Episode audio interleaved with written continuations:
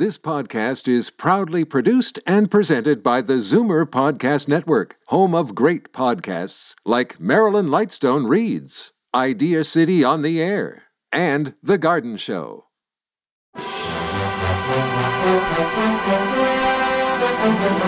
It's Zoomer Radio's Theater of the Mind with Frank Proctor. Open your mind as we fill your head with amazing thrills, chills, and laughs. Theater of the Mind. The best love programs from radio's golden age. Only on Zoomer Radio. Now, here is your master storyteller, Frank Proctor. Well, thank you, and welcome to the show. Tonight we hear a story that was featured twice on radio Dr. Grimshaw's Sanitarium. It was written by Fletcher Pratt, an American writer of history, science fiction, and fantasy. Guy had an interesting life. He was not without his problems, though. Following high school, he attended Hobart College in Geneva, New York, for one year. In February of 1916, the Associated Press reported he'd been arrested for burglary in Geneva after a series of midnight cash drawer robberies that allegedly netted him less than $25. He was reported to have told police that his father didn't supply him enough funds to survive at Hobart. And the Buffalo Inquirer reported Pratt's father came on from Springfield yesterday, and it was practically decided to send the youth to the State Hospital for the Insane at Willard, pending an investigation of his case by the grand jury. It was thought that he may be mentally unsound. Well, he survived all of that. And when a fire gutted his apartment in the early 1930s, he used the insurance money to study at the Sorbonne for a year. After his return from France, he was a staff writer for American Detective, a true crime magazine, and began writing histories. His short history of the Civil War, Ordeal by Fire, was published to critical acclaim in 1935 and became a bestseller. And I found this part rather fascinating. Following World War II, the Pratts came into possession of a rambling 31 room Victorian mansion overlooking the Atlantic Ocean at Atlantic Highlands, New Jersey, purchased by Pratt's wealthy mother for use as a summer place. Whimsically t- dubbed the Ipsy Whipsy Institute, the house became a watering hole for Fletcher's literary friends and an unending succession of marathon weekend house parties. And now let's turn to the story of Dr. Grimshaw's Sanitarium. That was adapted for radio by George Lefferts and adapted from the original story. Here it is Dr. Grimshaw's Sanitarium. Adventures in time and space, told in future tense. Dimension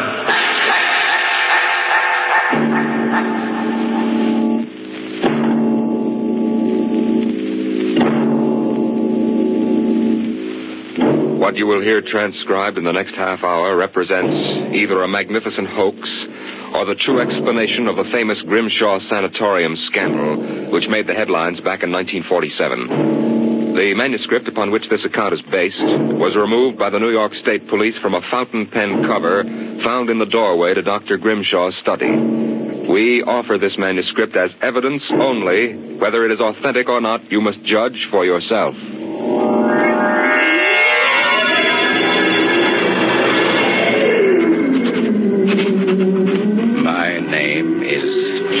Doherty. I'm a graduate of Hamilton College, class of 34, member of Theta Alpha. I'm one of those fools who wanted some excitement in life. So instead of going into my father's shoe business, I became a private detective. These are facts. You can check them if you like. The rest of what I write here is so fantastic that I don't expect it to be believed.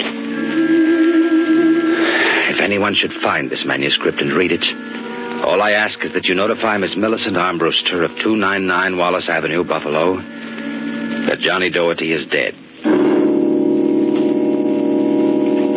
On the evening of July 1st, Miss Armbruster and I were driving to a wedding. Not our own, though I wish it had been. It was Sunday, and in order to avoid traffic, I took the old mill road, single lane dirt affair that runs past the Gowanda Cemetery. Johnny, aren't you going too fast? Ah, not for this road. There isn't a thing around except some tombstones. Johnny, the, the gate to the cemetery. What about? That hearse. I don't see any- Johnny, look out! Look out!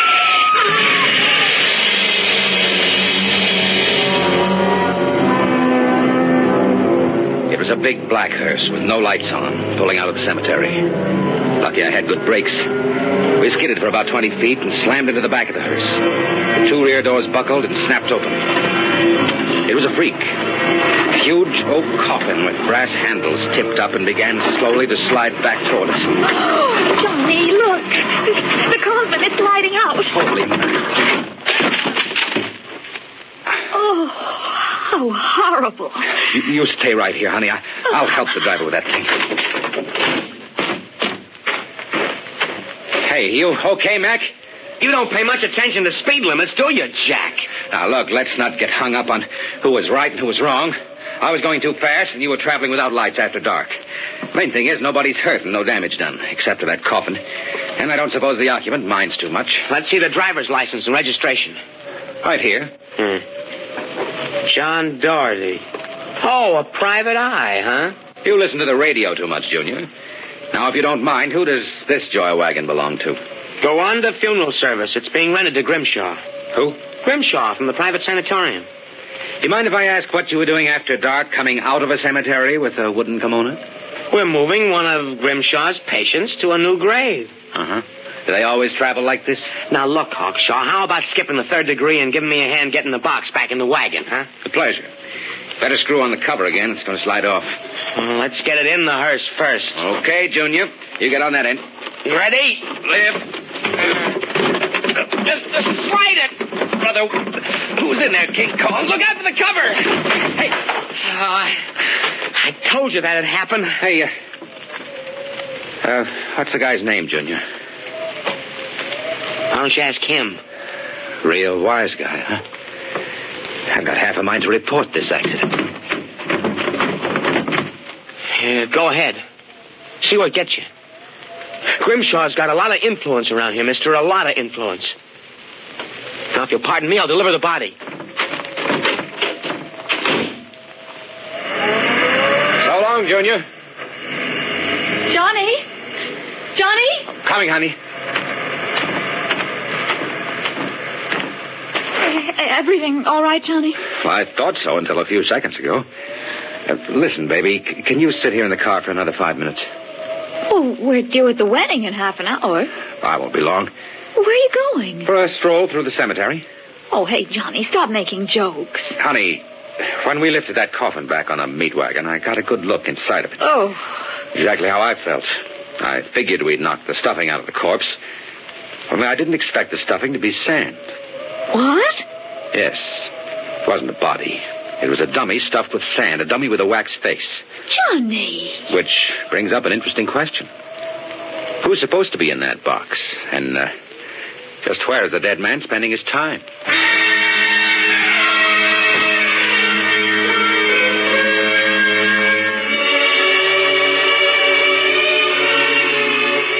Sometimes in my business, when things drop off, you have to go out and uh, dig up new clients. Well, my next case was a gentleman named Harlan Ward, Sr., the wealthy automobile manufacturer. I had gotten his name off his son's tombstone. Are you trying to tell me, Doherty, that my son Harlan was never buried at Gowanda Cemetery? Exactly, Mr. Ward. Why? Maybe if you'll tell me the circumstances surrounding your son's death, I can help answer that. My son was a rather impetuous young man, tall, good looking. After his graduation from Princeton, he began drinking quite heavily. After he got into a couple of scrapes, we sent him to Dr. Grimshaw's sanatorium in the hope that he could be cured. While my wife and I were in Europe, we received word that he had died. He was buried at Gowanda in our absence. Last week, my wife and I decided to have his body removed to the family vault here at Short Hills. How did your son die, Mr. Ward? Suicide. He slashed his wrists at the sanatorium. You never saw the body? No. We couldn't get back from Europe in time. I see. See here. How do I know this whole thing isn't a plan to fleece me? How do I know that you didn't remove the body yourself? You don't. But you're a rich man, Mr. Ward, and you're perfectly willing to take a chance that I'm on the level and that your son may still be alive. You sound very sure of yourself, Mr. Doherty. My fee is $2,000 retainer plus expenses. What sort of expenses? However much it costs to take the cure at Dr. Grimshaw's sanatorium. What do you say, Mr. Ward? All right, Doherty. My secretary will send you a check in the morning. Good. Oh, uh, one other thing. What's that? I want a photograph of your son, a good one. I think that can be arranged. Look here, Doherty. If I cooperate, how do I know that you won't run off? I won't guarantee it. On the other hand, I might have to get myself killed on this job. We both take a risk, Mr. Ward.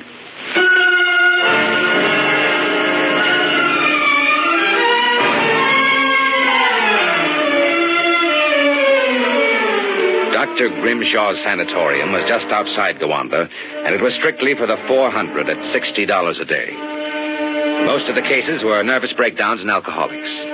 I committed myself as a dipso, and just to make it convincing, I stopped at five or six bars on the way over. I was interviewed by Grimshaw himself, a small man with a fringe of white hair. He seemed on the level. And yet, there was something just the slightest bit phony about the whole deal. You uh, understand, Mr. Doherty? Uh, that's not my real name, of course. Uh, social reasons. We understand. Our paid clientele is very select. Our rates are rather high. You'll be paid in cash and in advance, Dr. Grimshaw. You will find us most sympathetic. Um, how long does a cure usually take, Doctor? Well, that, of course, depends on the degree of alcoholism. This is my assistant, Dr. Boyner. How do you do? How do you do? We are accepting Mr. Doherty's patient. Better place him in the ward with Mr. Kay and Mr. Crakey. Mr. Kay is a long-term patient, Mr. Doherty. Highly intelligent man, formerly a professor of plant pathology. Mr. Crakey suffers mild delusions. I think you'll find him rather amusing.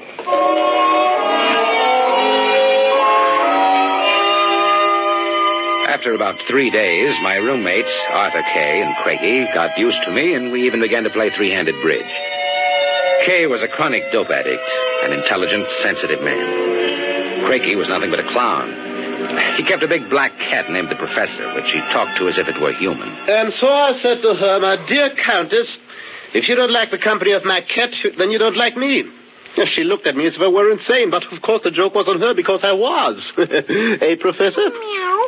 You'll have to forgive Count Crakey, Mr. Doherty. When you've been here as long as I have, you'll get used to him. Do you like cats, Mr. Doherty? I do hope you like cats since we are to have adjoining rooms. The professor is very sociable and excellent company. Except when he kills birds and deposits them in your bed. He's nothing but a feline murderer as far as I'm concerned. Ah, see? You have insulted him. Come here, Professor. Let's make friends.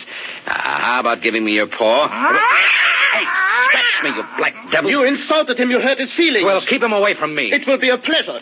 I would advise you not to insult him again. Count Crakey is not altogether without influence here, as Mr. Cable informed you. Good afternoon. And evening.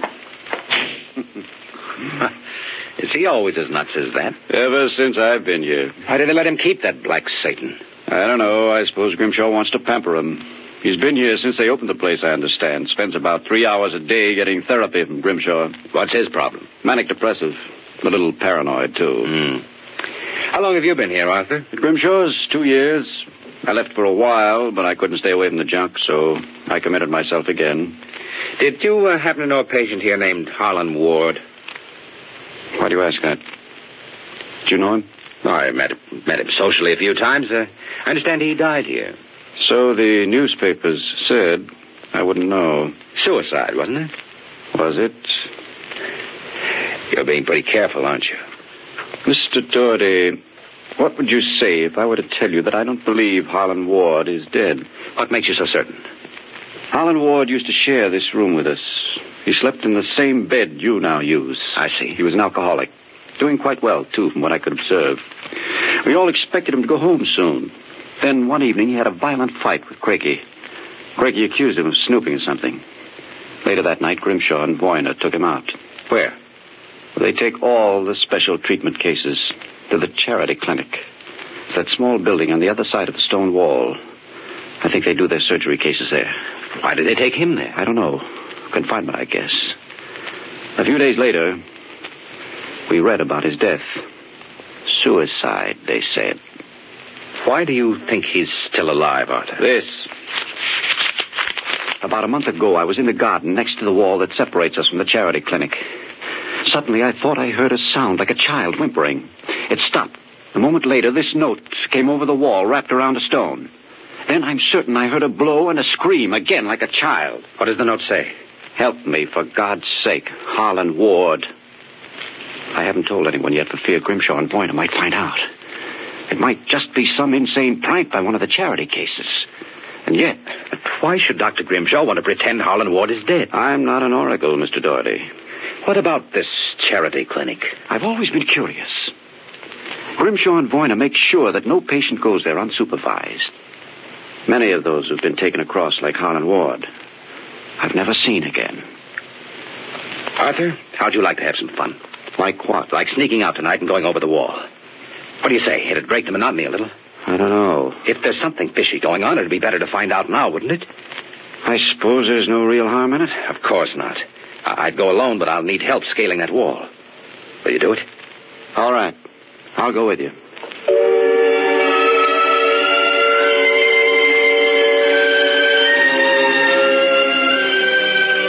Was shortly after midnight when Kay and I slipped out of the room and made our way out to the garden. Count Crakey was snoring soundly when we left. The wall was about eight feet high, but we made it without too much trouble. Out! All clear. Give me your hand and I'll lift you. Now, careful when you drop. Ready? Go ahead. There's a charity building over there. One of the lights in the basement window. Come on. We'll make a run across the driveway and hide in that clump of bushes alongside the building. Ready? All right. Hey, hold it. Drop flat. What's the matter? Let's crawl over toward the window with the light. Maybe we can see something. Now, suppose you just relax. Listen. Take it easy. Sounds like Grimshaw. Much. Let's get closer. You're taking it. Come on now. Can you make out what he's saying? Very well. No, man. Go on. I can bet. Good Lord. What was that? Probably some patient having the DTs. I think it came from that basement window. Let's get over there where I can have a look. Easy. Wouldn't What? do to get caught now. Just See anything? easy relax. It's some sort of laboratory. That's right. I can see Grimshaw, Boyner, and someone else with its Ah. back toward me. If we're still, we may make out what they're saying. Take it quietly. It will be easier. No, I warn you. Please, please. It will all be over soon. You won't remember anything. No, I don't want to go. Boyner, give it to him. No, no, no. Shut him up, Boyner. Good Lord. What is it? Come on. We've got to get out of here. What did you see? What did they do to that child? Arthur, that wasn't a child. It was a midget. The smallest midget I've ever seen. What were they doing? Trying to give it some sort of injection. When it resisted, Boyner knocked it out. Well, what do you suppose they were doing to it? I don't know, Arthur. All I know is that when it fell, it had the face of Harlan Ward.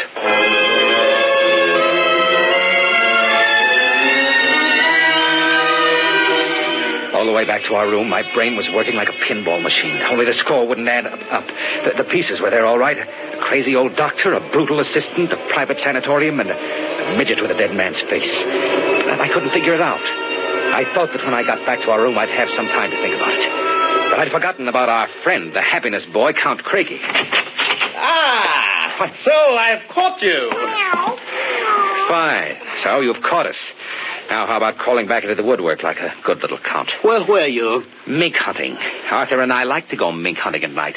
Funny thing, though, the mink weren't running very good. The grunion were running like crazy, though, weren't they, Arthur? Quite crazy, Mr. Doherty. You make fun of Count Crakey. You're lying. I shall report you to Dr. Boyner. Better not, if you know what's good for you. So you threaten me. Me, Count Crakey, world champion gymnast and barbell balancer. I shall scream for help. Help! Help! Did you hurt him? Just knocked him out. What do we do now? Put him to bed. Hope that when he wakes up in the morning, he's forgotten the whole thing. And if he hasn't? They won't take him seriously anyway. I don't think Grimshaw would believe him. Besides which, he doesn't know what we actually were doing. Come on. Let's get him back into bed.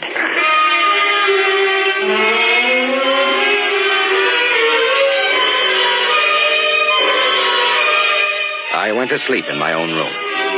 And the next thing I felt was the sharp jab of the hypodermic needle in my left arm. I started to struggle, but it was no use. Take it. Boyner and another assistant were holding me down. Grimshaw stood over me, the empty needle still in his hand. That's it. Be useless to struggle, Mr. Doherty. In a moment, your motor nerves will be completely paralyzed. What's this about, Grimshaw? I might ask the same of you. My good friend Count Crakey informs me you and Mr. Kay decided to do some snooping earlier tonight. He followed you and saw you climb the wall. Crakey's insane. That is a matter of opinion, Mr. Doherty. Crakey, what is this? Perhaps my assistant, Dr. Grimshaw, would be good enough to explain. Assistant? Yes. You see, I am the actual head of the Grimshaw Sanatorium. Grimshaw? Count Crakey feigns many delusions, Mr. Doherty, but in this case he's telling the truth. Count Crakey is actually Professor Ernst Hassler. Professor Hassler and I worked together in the Berlin Neurological Institute before the last war. Unfortunately, my political affiliations with the Third Reich were under investigation after the war by the War Crimes Commission. However, Dr. Grimshaw managed to smuggle me into this country where I masquerade as a mental patient. Thus, we are able to continue certain experiments which were interrupted by the American Army. I can imagine the sort of experiments you conducted. You and your friend Mr. Kay, will discover their exact nature very shortly, Mr. Doherty.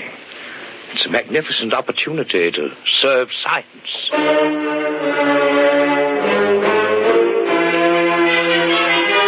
Then I passed out. And the next thing I knew, I was coming to in a different room. I guessed it was somewhere in the charity building because of the angle of the sun through the windows. They had me in a straitjacket and kept doping me until I lost count of time. I, I don't know how long it kept up. I remember one day being wheeled along a corridor into an operating room and hearing the voices of Boyner, Grimshaw, and Crakey as if from a great distance. Pituitrin. Pituitrin. Four cc's. Four cc's. How are the measurements? Reducing rapidly. We'll operate at once. Have Boyner start the anesthesia. All right, Doctor. Commence.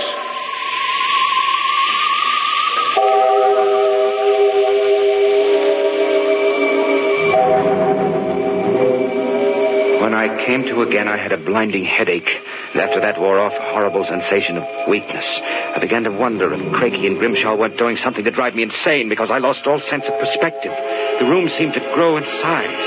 I don't know how much time passed, but one day Grimshaw came into the room with a bundle in his arms, about the size of a newborn baby. The bundle was my friend Arthur Kay. Good morning, Mr. Doherty. I've brought you a companion. I'm sure you two gentlemen will enjoy each other's company. Let me out of here. Let me out. I couldn't believe my eyes until Grimshaw set Arthur down on the bed beside me. It was then that I got the real shock. For I realized that what had looked like a tiny bundle in Grimshaw's arms was actually the same size that I was. Then, for the first time, I began to understand what was happening to us. Arthur Kay and I were being made into midgets. We got the full explanation next morning when the eminent Professor Hassler, alias Count Crakey, came in to gloat over us. allow me to congratulate you, gentlemen. How are you feeling? You stinking monster. Oh, I'm disappointed, gentlemen. Do you not feel privileged to be a part of an experiment that will place me at the very top rank of the world's endocrinologists? What are you doing to us? It has been long established, gentlemen, that dwarfism and giantism result from injury to or malfunction of the pituitary and thyroid glands. The interlock between these glands was thought to be a hormone. I have discovered that this was incorrect. It is an enzyme, an enzyme I isolated some years ago. I was well on the way to synthesis in Germany when the surrender interrupted me. The interruption also limited the number and type of subjects on whom I could experiment. I was forced to find others. Such as Harlan Ward. Mr. Ward was only a control experiment. And now you've done the same to us. No, gentlemen. For you, I have reserved a special privilege. You, gentlemen, will be the first to test the full effects of the enzyme. In short, I intend that you, Mr. Kay, and you, Mr. Doherty, when the experiment is completed, will emerge as perfectly healthy, normal individuals.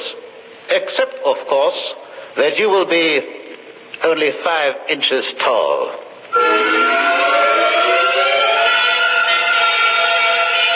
The days and nights that followed were a living nightmare. A nightmare from which Arthur and I awoke for brief periods to find ourselves in a strange new world. A huge, frightening world where everything was enlarged a hundred times. When we finally emerged, we found ourselves imprisoned in a tiny mouse cage. Judging by the relative size of things, we could not have been more than five inches tall. Now that our senses cleared, we realized that the experiment was at an end. That from now on it was either escape or be destroyed. Another moment, and I think I'll have this lock worked loose. And if we escape, then what? We'll worry about that after we get out of this mouse cage. Suppose we don't make it. At least you've written the story on that scrap of paper. Someone may find it and read it. Nobody will believe it. Why'd you bother to write it? I don't know. I, I suppose I want the world to know what happened to me. Does it help me push the door open? now what? First job's getting down to the floor. I think we can make it by sliding down the telephone cord. Are you game? Go ahead. I'm right behind you. Easy now. Look out. That does it. Now if we can figure out a way to get out of the room. That should be. Oh, oh, listen. Somebody's coming. It must be Crakey. We've got to hide. There, the grate in the fireplace. He'll kill us if he finds us. Shh, stay quiet. Well, my friends, time for feeding. I trust that you. So, you have managed to break out. It won't do, you know. There is no way you could have gotten out of the room with the door and window locked. I know you're in here. I would advise you to save yourselves trouble and give up. No? Perhaps you are in the desk drawer. Or behind this decanter. Then perhaps in this cabinet. Very well. I shall count to five. One, two, three, four, five. You will not give up, eh? Very well, my tiny friends. If you prefer to play the game of cat and mouse, then I shall be happy to furnish the cat.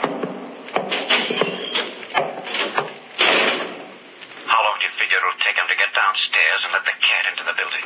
Three minutes at most. Then we've got three minutes to get out. How? All the doors in a mental institution locked from the outside. We need a special key to get out, and then we couldn't reach the lock. I don't know. There must be. Wait a minute. What is it?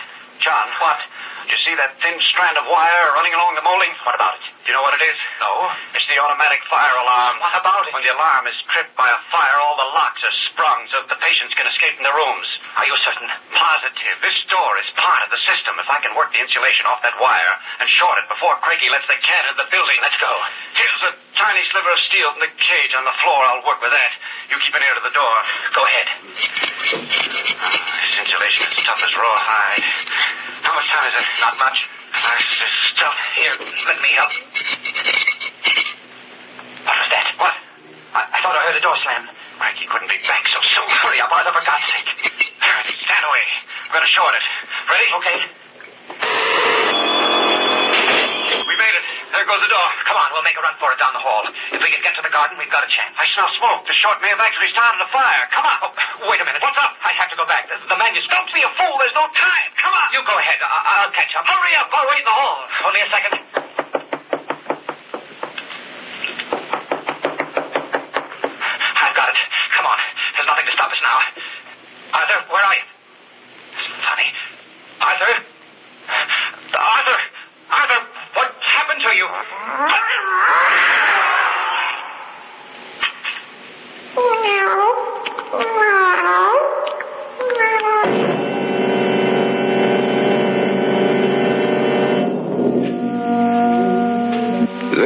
Record found in a fountain pen cover in the burned out hallway of Grimshaw's sanatorium. There is nothing to add, except that the fire which destroyed the sanatorium and killed so many of its occupants, including Dr. Grimshaw and Dr. Boyner, was definitely of incendiary origin. It is believed by the fire chief that some small creature, either a mouse or possibly a cat, chewed the insulation off the wire and short circuited the system. The two patients, John Doherty and Arthur Kay, vanished completely after the fire, and their remains were never found. Whether the manuscript which you have just heard is authentic or whether it was the work of one of the more demented inmates of the sanatorium, we leave to your judgment.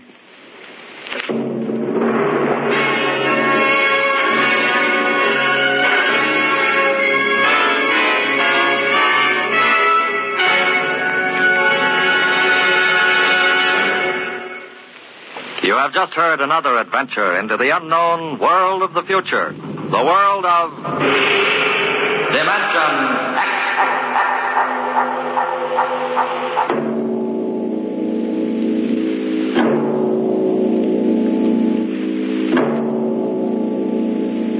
Next week on Dimension X, and the moon be still as bright. The story of the first despoilers of the planet Mars, the men from Earth.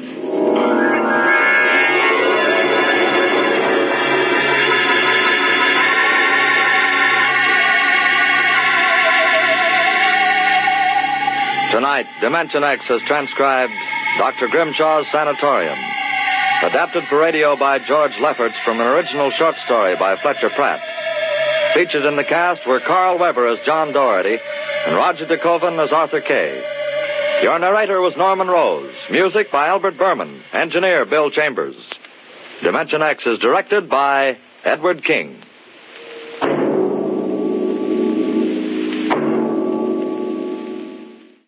Stay tuned for The Bickersons next on Theater of the Mind. Time now for The Bickersons and a show that was first aired in 1947 Blanche's Stomach Pains.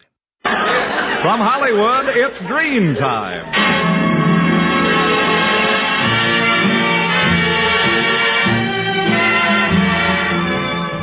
You can get a great new improved Drene, the shampoo of lovely stars in Hollywood. The new miracle shampoo that lets your hair shine like the stars.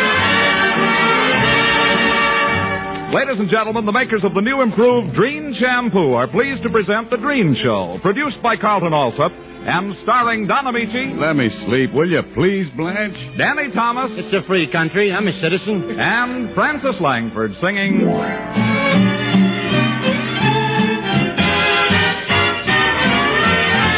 Sometimes I'm happy, sometimes I'm blue. My disposition depends on you. I never mind the rain from the sky if I can find the sun in your eyes. Sometimes I love you, sometimes I hate you,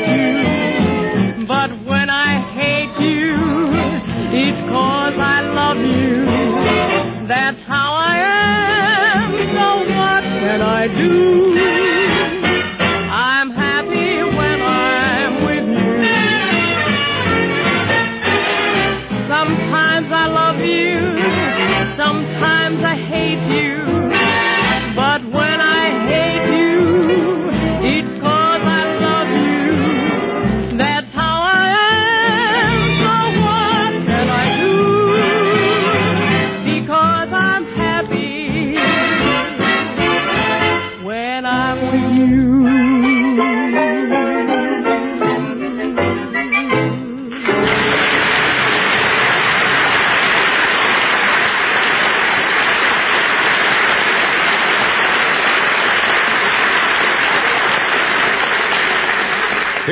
News from Hollywood. Thrilling beauty news about the greatest shampoo improvement in years.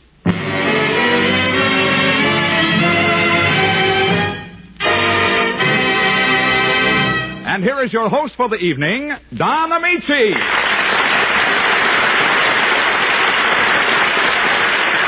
you, ladies and gentlemen, and good evening. Hello, Frances. Sorry I wasn't home when you dropped by this morning. I want to talk to you about Danny. I'm worried about him. You remember when he said I was his favorite girl last week? Yes. Well, he means it. Now he thinks I'm the sweetest and noblest creature that ever walked on earth. Well, when did you discover this? This morning. It was written all over my front sidewalk, and it took me half the day to scrub it off. Well, don't worry. Boys often become deeply infatuated with someone beyond their reach. Well, frankly, I'm, I'm very fond of Danny, but Hello, everybody. You leave for a second, Frances, and I'll have a talk with him. Well, if it isn't Danny Thomas.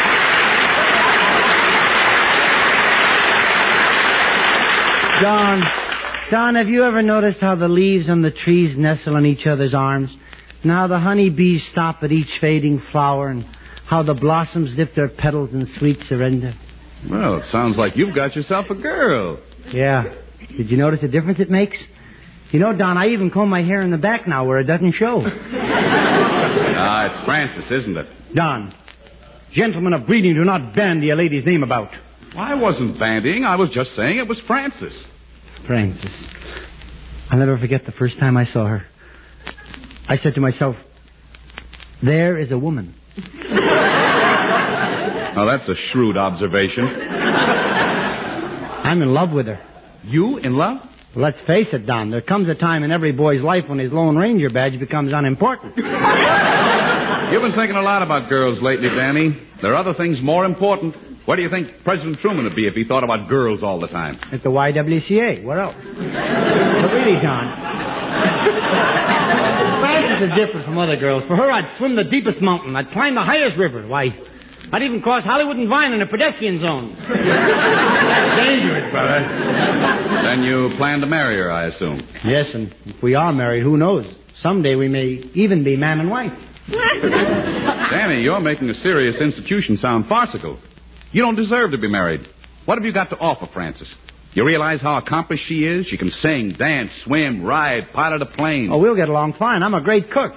Hello, Don. Hi, Danny. Hello, Frances. You're just the person I want to see here. I have a present for you. Oh, thank you. What is it? Chocolate covered radishes.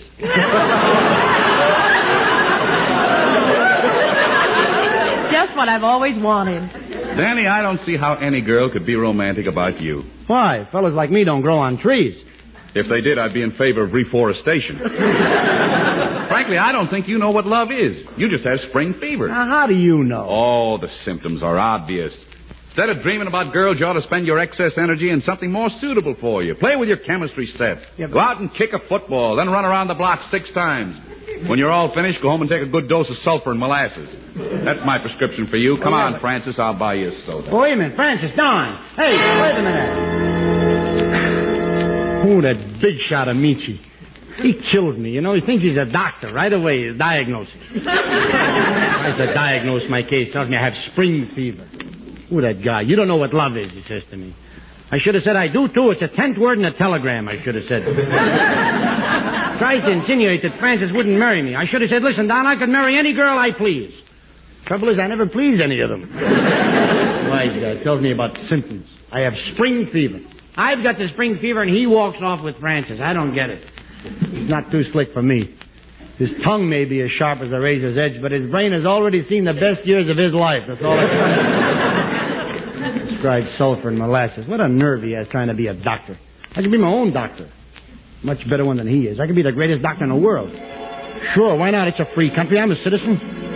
Gee, I can just see me now, astounding the medical profession. All I need is 12 good doctor jokes and a musical bridge from Carmen Dragon. Nurse, Yes, Doctor? needle, please. Needle. Scissors. Scissors. Steady now. There. Done.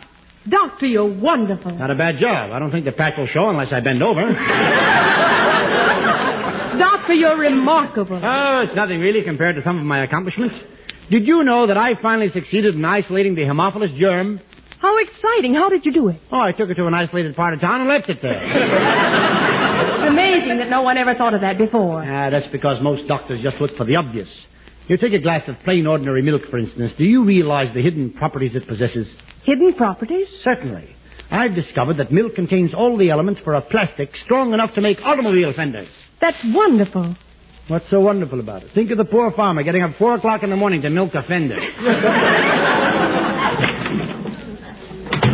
Are you Dr. Thomas? yes, that'll be ten dollars, please. But you, you haven't diagnosed my case yet. That'll be twenty dollars, and please make it brief. I'm very busy. But I, but I, I don't know whether I can speak freely with you. After all, I'm a woman. Yes, I noticed that when you came in. Shall we dance? Please, Doctor, I'm under a great nervous tension. I've tried everything and nothing has helped. I've gone mountain climbing in Switzerland, swimming in hot springs, and skiing at Sun Valley. And now I've come to you as a last resort. Well, this isn't much of a resort, but you could try sliding down the roll top death. Please help me, Doctor. If this terrible strain keeps up, I'll, I'll find myself an old woman. While you look and see if you can find me a young one. Tell me, madam, why do you feel the need of a doctor? Well, I've been suffering from hallucinations lately. I, uh, I keep imagining that little men are following me wherever I go. Oh, I see. You want to know how to get rid of the little men? No, I want to know how to catch them. Obviously, madam, you're suffering from a severe shock. Has anything frightened you lately? well, just the other night, a, a burglar broke into my house. What did you do? I immediately locked all the doors and windows, but he managed to get to the phone and call the police. Dr. Thomas speaking. Yes? Hmm. Hmm. No, Mrs. Rochford, I can't leave the office. I'll have to examine your floating rib here. Wait until it's high tide and float it over. But now, madam, to get back to you. I'll have to call in my assistant for consultation. Oh, uh, Dr. Ameche. Yes? You've had your ear to the keyhole. How do you think we should treat this woman? Well, the first thing in cases like this is to have the patient sheared and clipped. Sheared. You'll have to forgive Dr. Ameche. He used to work in a cat and dog hospital. Ameche, I've told you a hundred times we don't shear and clip the patients here. Just clip them. Allow me to examine her, Dr. Thomas. Madam, will you please say, ah, Ah, ah, ah, ah. ah. Stick around, folks. We'll get back to the dialogue in a minute. I can't see a thing wrong with her. I can. She's suffering from a malaprop diversion of the upper cardiac diaphragm and the neuromuscular system. What does that mean? I don't know. The medical books are full of words like that. Isn't there some cure for me? I don't know. After all, I'm only a doctor. But let me tell you about a new drug I just invented. There are many mental giants who've contributed to science in ways that will last forever. But I've recently surpassed them, outmaneuvered and outclassed them in this wonderful field of endeavor. Sulfanilamide! Sulfathiazide. Sulfataridine. And penicillin have made their claim to fame. But I've discovered a formula that puts them all to shame. I've discovered sulfahiathioparapentanylamide. Doctors will adore it. It's miraculous, stupendous, it's a most amazing cure. But there is no disease for it. if you have no sulfahiathioparapentanylamide, run right out and buy it. And in case you've eaten poison mushrooms and you're very sick, I recommend a change of the diet. If you're really ill, just take one pill. It's the only thing for you. For this miracle drug kills every bug. And you know what? Kills the patient, too. you can see that sulfahiathioparapentanylamide is a faulty fixer. So the best thing if you're ailing is to bury yourself in work. Unless you're a concrete mixer. Ain't that silly?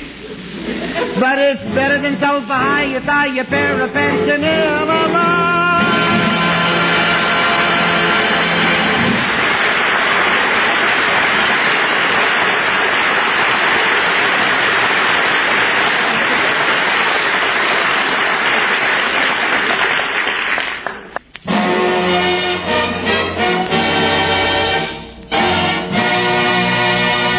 And now our lovely dream girl, Frances Langford, joins Carmen Dragon and his orchestra to sing Dancing in the Dark.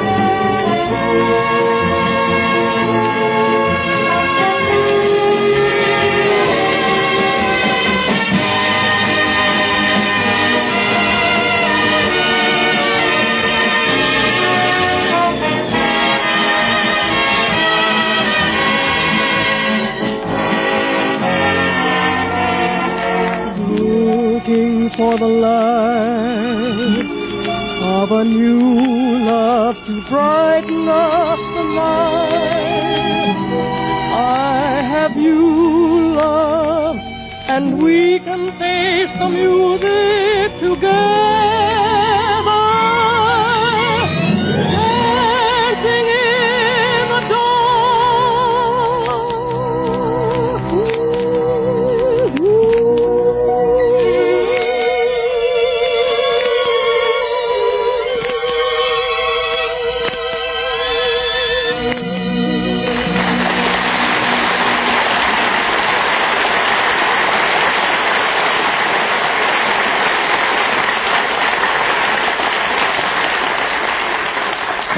Don Ameche and Frances Langford as John and Blanche Bickerson with Danny Thomas as Brother Amos in The Honeymoon is Over, written by Phil Rapp.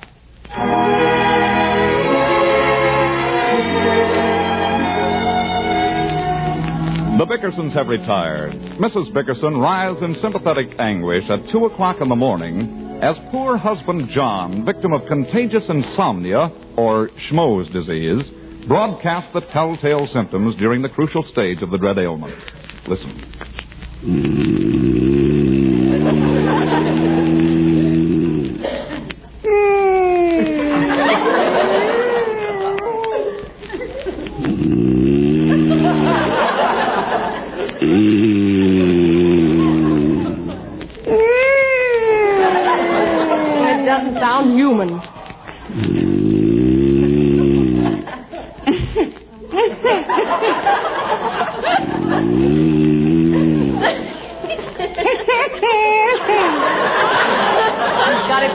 a regular pattern.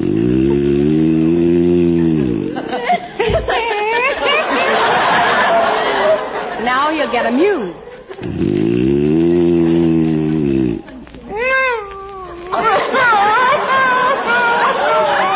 Oh, no. John! John!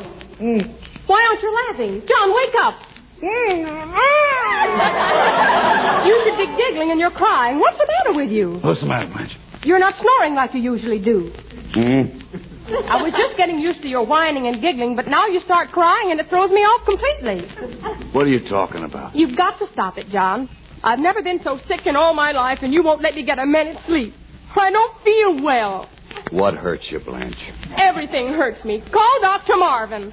You don't need Dr. Marvin. I'll take care of you. Tell me where it hurts. It's those clams we had tonight. I didn't want to eat them, but you kept insisting. You kept telling me clams are healthy. Well, clams are healthy. They are not. They are, too. Did you ever hear one complain?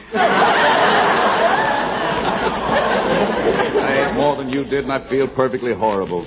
I mean, fine. Where does it hurt you? I think I'm poisoned. My whole body aches, and I've got a terrible shooting pain between my shoulder blades.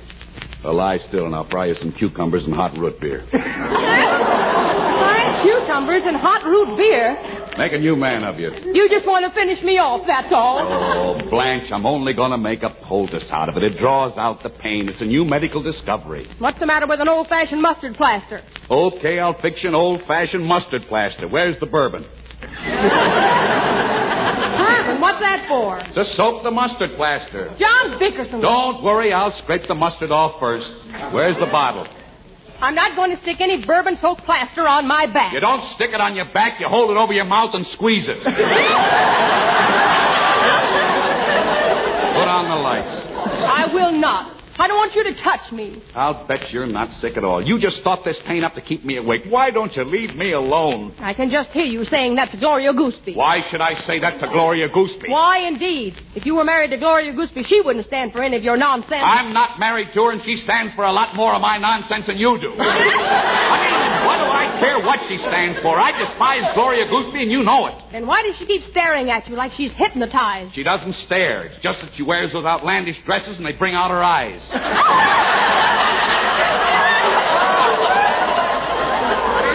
They bring yours out, too. Now, look, Blanche. Let's make a pact never to mention that woman's name again as long as we live. Well, I keep thinking there's something between you. I swear I don't know she's alive. She doesn't mean more to you than I do. She means even less to me than you do. I don't like the way that sounded. Well, don't go looking for hidden meanings. Now, if you're really sick, I'll do anything you want to make you feel better. Now, if you feel okay, all I ask is that you let me have a few hours sleep. Now, is that fair enough? No, I did have a little headache before, but now I've lost it. It isn't lost. I've got it. Every morning when I go to work, I'm bleary eyed and, and I stumble around the office in a stupor. I don't know how much longer my boss is going to stand for it. Why do you stumble around, John? Well, Because I don't get enough sleep. I'm completely debilitated. And only last week, I failed to pass an insurance examination. Was it the same examination you had before? Well, certainly. Then why didn't you copy the answers off of the old policy? It's not answers they want. They give you a medical checkup. And apparently, I'm not such an ideal physical specimen. I think you're wonderful. You've got the nicest legs of any man I ever saw. In the meantime, I don't think I'm long for this world. Am I responsible for it, John? No. I am too. I know I am. John, can I talk to you? Sure. Go ahead and talk.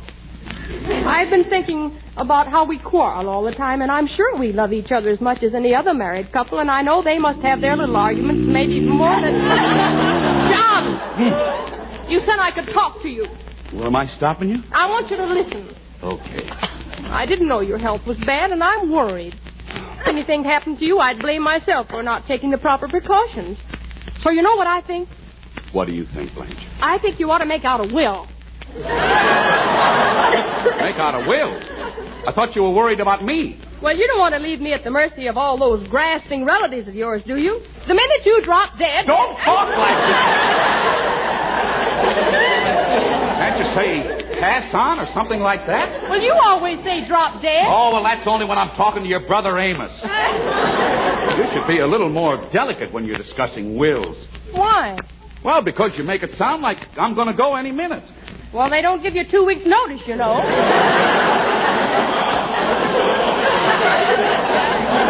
you just told me you couldn't get any more insurance. Oh, I can get all the insurance I want. I don't care.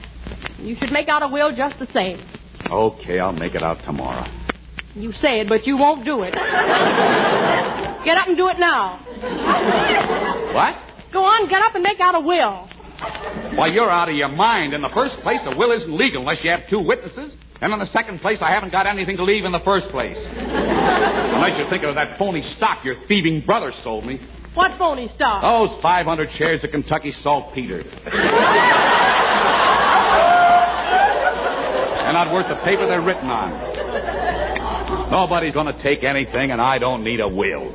You're the most stubborn man that ever lived, John. Why? Why am I stubborn? It's the hardest thing in the world to make you admit I'm right when you know I'm wrong. Now, there's the woman's logic for you. Suppose I do make out a will and nobody can touch anything except you. Okay. So now you got all my worldly goods.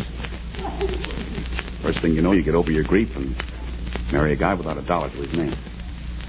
Like that broken down snore specialist, Dr. Marvin. Oh, I'm not going to marry anybody. He'll give up his practice and take you for every penny. My hard earned money. The little possessions I slave for. He'll drive my brand new car. Drink my bourbon. Loaf around like a prince. John! Why don't you make the bum get a job, Blanche?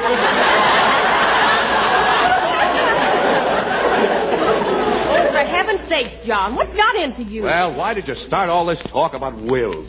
Well, I'll tell you. Amos just got a job as a notary public, Amos.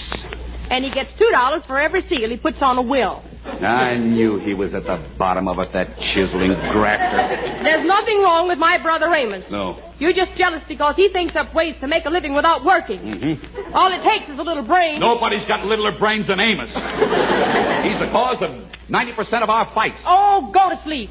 Go to sleep, she tells me. Practically talks me into a funeral.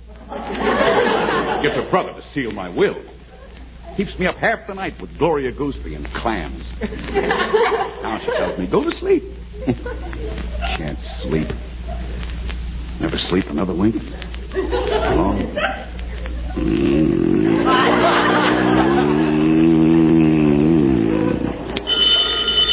Hello.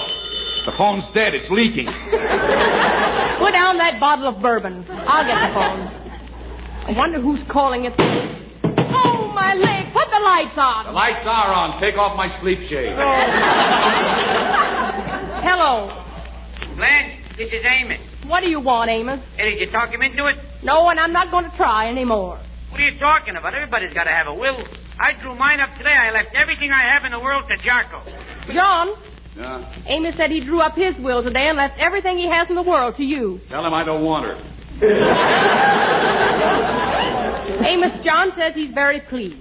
Fine, and you know one good turn deserves another. Sure, I'll talk to him tomorrow. Very important to have a will, Blanche. There's a big case going on right now, and all the relatives are fighting over the dough because a rich old lady didn't file a will. Really? Yeah, she had a hundred thousand dollars in cash and hid it in the bustle of her wedding dress. Hey, tell Jocko. John, Yeah. an old lady died and they found a $100,000 in her bustle. That's a lot of money to leave behind.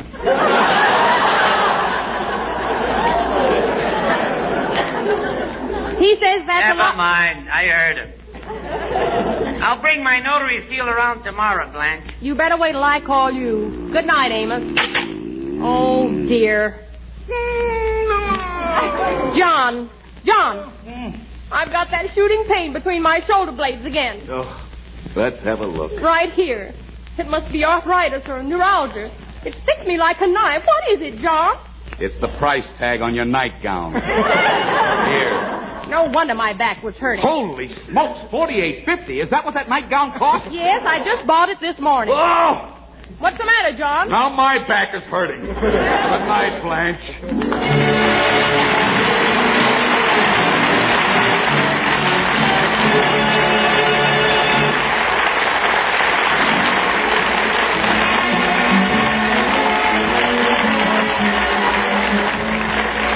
This is Don Ameche wishing you good days, good nights, and good luck until we meet again. Remember this beauty tip from Hollywood Stars. For hair that shines like the stars, use the great new improved Drene shampoo. It means lovelier hair for Hollywood stars and lovelier hair for you.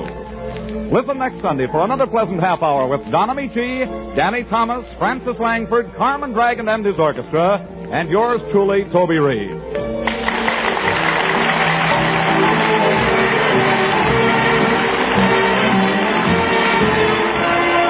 Is NBC, the national broadcasting company. Thank you for listening. Tomorrow night it's Box 13, followed by Fibber McGee and Molly. Thanks to Paul Stringer and Joel Schoenwell for technical support. The executive producer for Theater of the Mind is Moses Znaimer. I'm Frank Proctor. Have a great night. This podcast is proudly produced and presented by the Zoomer Podcast Network, home of great podcasts like Marilyn Lightstone Reads, Idea City on the Air, and The Garden Show.